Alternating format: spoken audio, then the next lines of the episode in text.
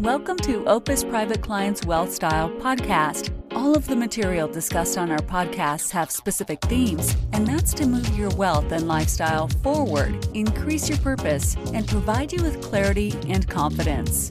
Opus's mantra is always forward. We have found that regardless of one's wealth, moving your lifestyle forward is the number one priority for our clients. On our podcast, we'll share our rich 35 years of experience in designing strategies, share clients' experiences, and introduce resources that have positively impacted our clients. We trust that you will enjoy our direct, transparent, and realistic approach to positively impacting the quality of you and your family's lives. Now, on to the show. Hello and welcome to another episode of the Opus Wealth Style Podcast. My name is Ivan Watanabe, and I'm here again with two of my great partners, Russ and Evan. What's going on, fellas? How are you? Doing great. It's been a while. I know, right? Um, so again, we're excited to have a conversation with you, Russ, just to really gauge your insight and, and the wealth of knowledge that you are to just talk about investments, right? But private equity investments or investments outside of a traditional sort of brokerage account or um, our normal sort of scope of, of the way we see investing, really just to gain your insights as to how you've made decisions for yourself and your family over the years. We'd love your take on how you make those assessments as you include them in your portfolio. Sure. In other words, how, how do you how do you evaluate something that you're not really an expert in? Yeah. That's a good question. I, you know, I, I think that we all have a relationship with money that's a bit different. And mine always was there was some number that I had in my head that I said, wow, if I could get to that number, I know that, and as an entrepreneur with you know income that can vary, uh, I wanted to make sure that I would be able to live a a, a really good quality of life, you know, on a go forward basis. So I probably was very, very driven and very conservative to kind of save along the way in more traditional vehicles uh, until I got to that number.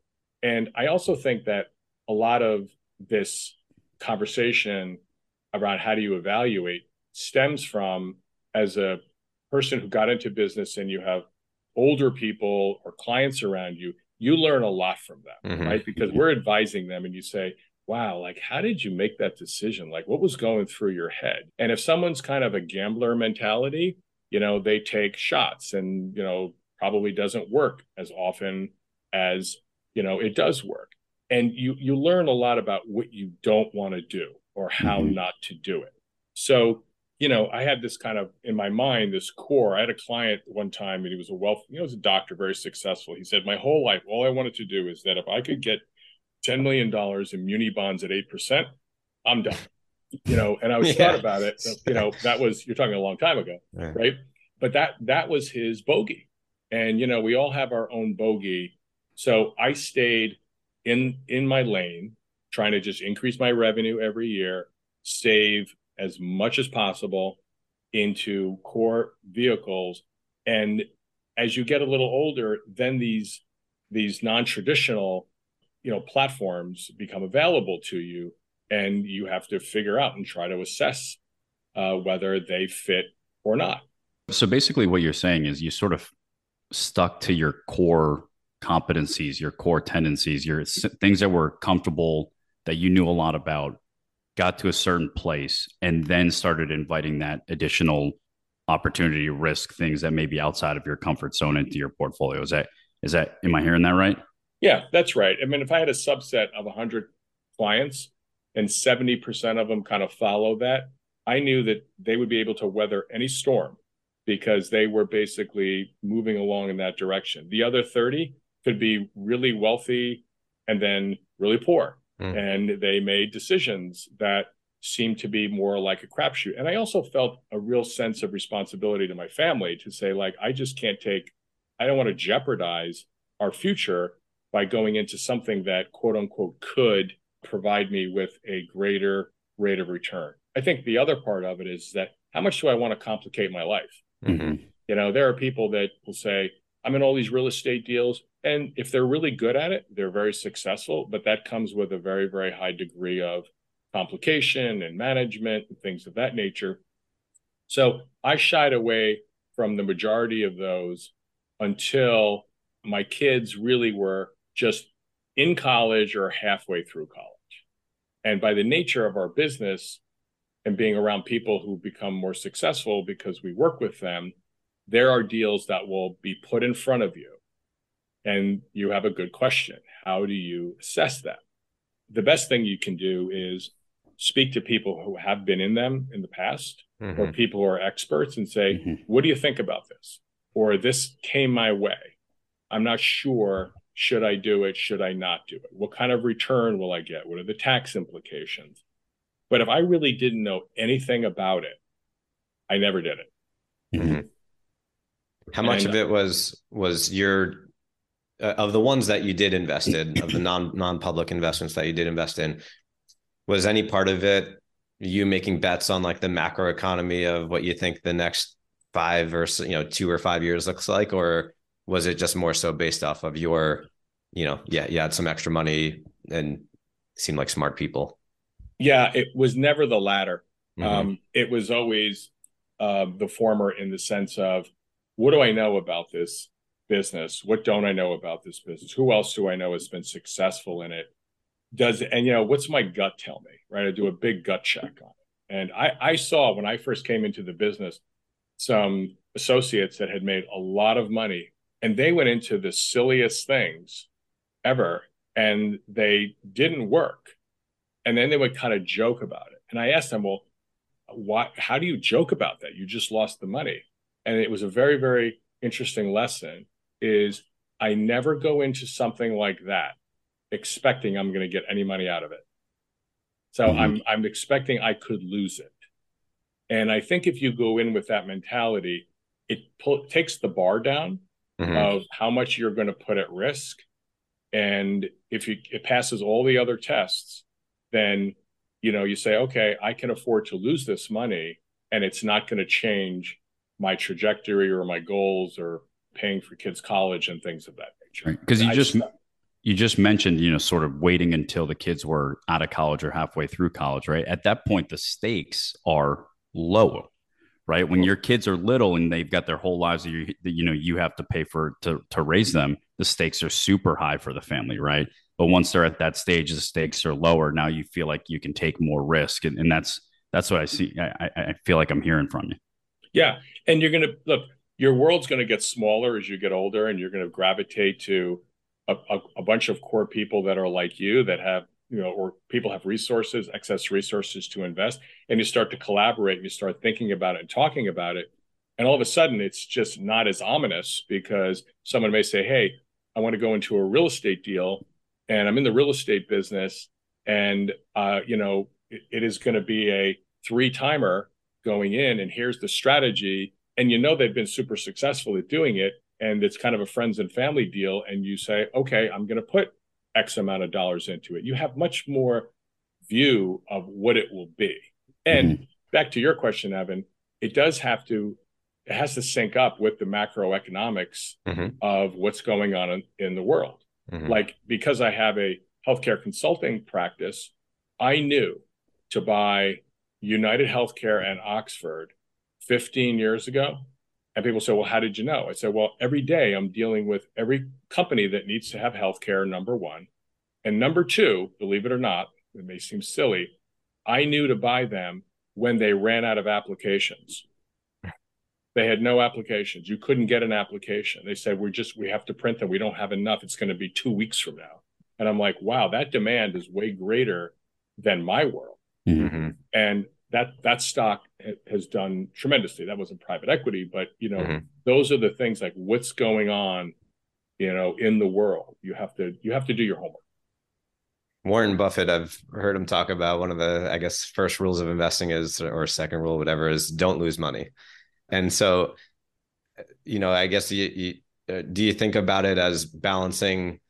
You know, I guess it depends on where you are and what stage you are in life and how much risk you're willing to take on. But us getting diversification and all these different private investments versus picking and choosing very selectively just a, a handful. Like you, you kind of want both you know what i mean? You, you do but honestly picking and choosing or you know or or being in those investments with the mentality I, i'm not going to lose money is mm-hmm. the best thing i can tell you. You know when you have these flyers they often don't work mm-hmm. and you look back and go oh god how come i didn't see that but i never put a lot of money at risk in it i've i've come out ahead on those deals overall because the ones that saved me were the real great core ones like a real estate play you know not a technology play uh, that you know there was so much outside of my control, so much I didn't know about it, mm-hmm. but I got caught up in the moment of going, well, I've got to got to put mm-hmm. twenty five thousand dollars into that thing, and the ROI has been terrible, but it's okay because I made money over here. So I think it's balance. You have to kind of look and say, well, how much how much of my overall portfolio am I willing to put into this space, and of that space, how much of it am I willing to put into something that I really don't know much about? And honestly, you should never put money into something that you don't know much about. You mm-hmm. should find you should talk to as many people as you can about it and what impacts. And again, that world gets smaller. Some very smart people, and you might have three or four really close friends that you can bounce something off. You'll know at the end of those conversations whether you should do it or not. Yeah. Yeah. Part of it, again, it, it just goes to expectation, right? How, what do I actually think this is going to do? And am I comfortable with that particular rate of return? You know, is it going to explode? Is it going to you know go to zero and what's the impact if it does either of those things right and mo- most importantly if it goes to zero how does that impact me and my family and what the plans are that that we have going forward one, yeah. one of the things i think a, a lot about it with private investments is the it's just a totally different it's a much longer time horizon time frame right than typical public investments and and much less liquidity as a general rule of thumb right is that fair assessment yeah there's no question. If they if they think they're going to get out in three years, you should assume it's six. Yeah, and and it could be longer. But you know, again, you, you know what you know. I my world on the healthcare side is private equity. I mean, I I work with private equity firms. I see their portfolios. I have I see conversations of, hey, we we sold this and we did really well, or we thought it was going to be three years, but we're now in year six, or you know, so you you you there are people that you create relationships with, and you can say, hey, I was just I want to bounce something off of you in general. You get a you get a perspective that you can never get outside of that. So I'm I've seen what private equity has done to the economy, how it's created tremendous expansion, jobs, things of that nature, and being very profitable. But even in any portfolio or or, or GP will tell you not every one of their companies is profitable. Sure.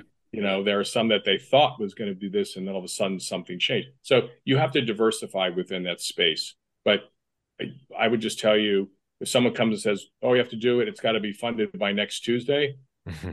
Unless you know that thing inside and out, don't even don't get caught up in the moment of a five time, ten time, twenty timer. You've got to really understand what's going on in the world, what the demand is for that. You know, who's running it, really that's really important who's yeah. running this yeah. what, what are they like mm-hmm. right uh, do your homework and then if you feel comfortable you know go and who else has been in it i'd like to speak to four or five other people who've been in your other deals mm-hmm. it tells you so much more than the subscription agreement that they're going to send you yeah, I think that management aspect of it is is huge. I mean, you and I have looked at opportunities and saying, "Hey, you know, this idea is great, but the people running it are, you know, the execution of this is not going to work out."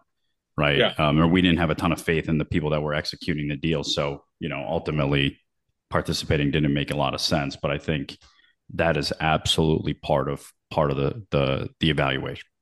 It, it, it's a it's a big part because they how they run their life and how they what they need as far as income is concerned is going to absolutely impact how that company you know wh- where the end game is right because they they, they can impact it. Right? Mm-hmm. If someone's coming and raising money um, and they've got a high flying lifestyle, you got to be really careful. They have to certainly operate within the limits of the law, but somewhere along the line, that is going to spill over into judgment. And you definitely want to be very careful of that. Over over the years you know is there one particular investment that either you know was a big mistake or one that either you missed out on an opportunity or you lost a you know in an opportunity? Is there one in particular that sort of you can think of or, or that sort of uh, that that you've learned from? Well there were two small ones that went completely south that i didn't see coming. You know i said oh no And then the ones that won, I, you know, 10 of my friends were in and had been in for 10 years and they did great. And then I'd play golf with the guy who was running it. And I'd play a couple of times. I really wanted to get to know, you know, who that person was because they were influencing things. And as soon as I got comfortable with it, you know, I went, never, never lost any money and made a fair amount of money, great return within a reasonable, almost like they said it was going to be this and it was this. So you only need to kind of get burned once and doesn't matter if it's $5,000, you know, you just sit there and go, yeah, didn't really went into that one a little blind or I thought I knew what the outcome was going to be. Yeah. So I, I think, you know, basically what you what you're saying is getting comfortable with and, and spending the time and the energy to to get familiar with the underlying investment is has proved out to be, you know, valuable for you. Yeah. I say no way more than I say yes. And I'm completely as you get older, you say more no's because you're at a point where you say, well, you know, how many years do I want to keep grinding to kind of replace that if it goes the wrong way? But it's all about what's the history, who are the people running it, what's their track record, why are they in it, how much of their own money do they have in it? Big deal, right? And that that's that diligence is really really important. But I don't think I went into any of those alternative investments until I was probably 50 years old. And I started in the business when I was 22. Mm-hmm. Interesting. So of the of the ones that you've said no to, maybe more recently, what are, what are the things that like what are the red flags that you said that have you say no? I said no because I really didn't understand the space. Mm-hmm. I couldn't get to the people who were really running it to understand who they were, uh, and I I knew that it was a little bit of a it was the uh, industry of choice at the moment, which you know may not have had the level of grounded into the economy. You really couldn't you really couldn't measure it. Mm-hmm.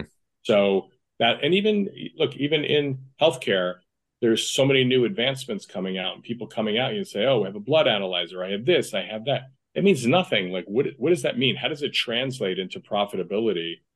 Uh, where's it going? What's your marketing strategy? I learned so much from the guys and gals that run the deal teams in these private equity because they're the ones who have to go to the GP and say, "We think this is a good deal," mm-hmm. and they go, "Why?" And they tell them, and I pick their brain. A lot of them are my friends. I really pick their brain. And say, "What do you think about this?" And I'm amazed at what I didn't think about that mm-hmm. they do every day. Mm-hmm. And then they they kind of go back and say, "Here, here's the deal." And I, that's why I say I, I say no. If, if I get pitched 10 deals in a year, I could go into none or one. Rarely do I ever go into two. And right now, I might have three that are in my world that I went in at a reasonable level. And two of the three are doing really well. One is we don't know. Got it. Well, Russ, again, man, I appreciate you coming on. Uh, I, I'm sure it's been valuable for the audience as well for you, the listening audience, thanks for tuning in. We really appreciate it. Make sure to click subscribe below uh, to be notified when we have further podcast episodes. Appreciate you guys. Yeah, Thanks, Russ. Thank you. Thank you for listening to the Wealth Style Podcast. Click the subscribe button below to be notified when new episodes become available. This podcast is intended for general public use and for informational purposes only. By providing this content, Park Avenue Securities LLC and your financial representative are not undertaking to provide investment advice or make a recommendation for a specific individual or situation, or to otherwise act in a fiduciary capacity. Iván Watanabe, Evan Wohl, and Russell Carpentieri are registered representatives and financial advisors of Park Avenue Securities LLC PAS. Securities products and advisory services offered through PAS member FINRA SIPC. Financial representatives of the Guardian Life Insurance Company of America, Guardian, New York, New York. PAS is a wholly owned subsidiary of Guardian. Opus Private Client LLC is not an affiliate or subsidiary of PAS or Guardian. Opus Private Client LLC is not registered in any state or with the U.S. Securities and Exchange Commission as a registered investment advisor. Iván's California Insurance License Number is 0H44206. Evans California Insurance License Number 0H04936. Russell's California Insurance License Number 0C72511. Compliance Approval 2023 155046 expires May of 2025.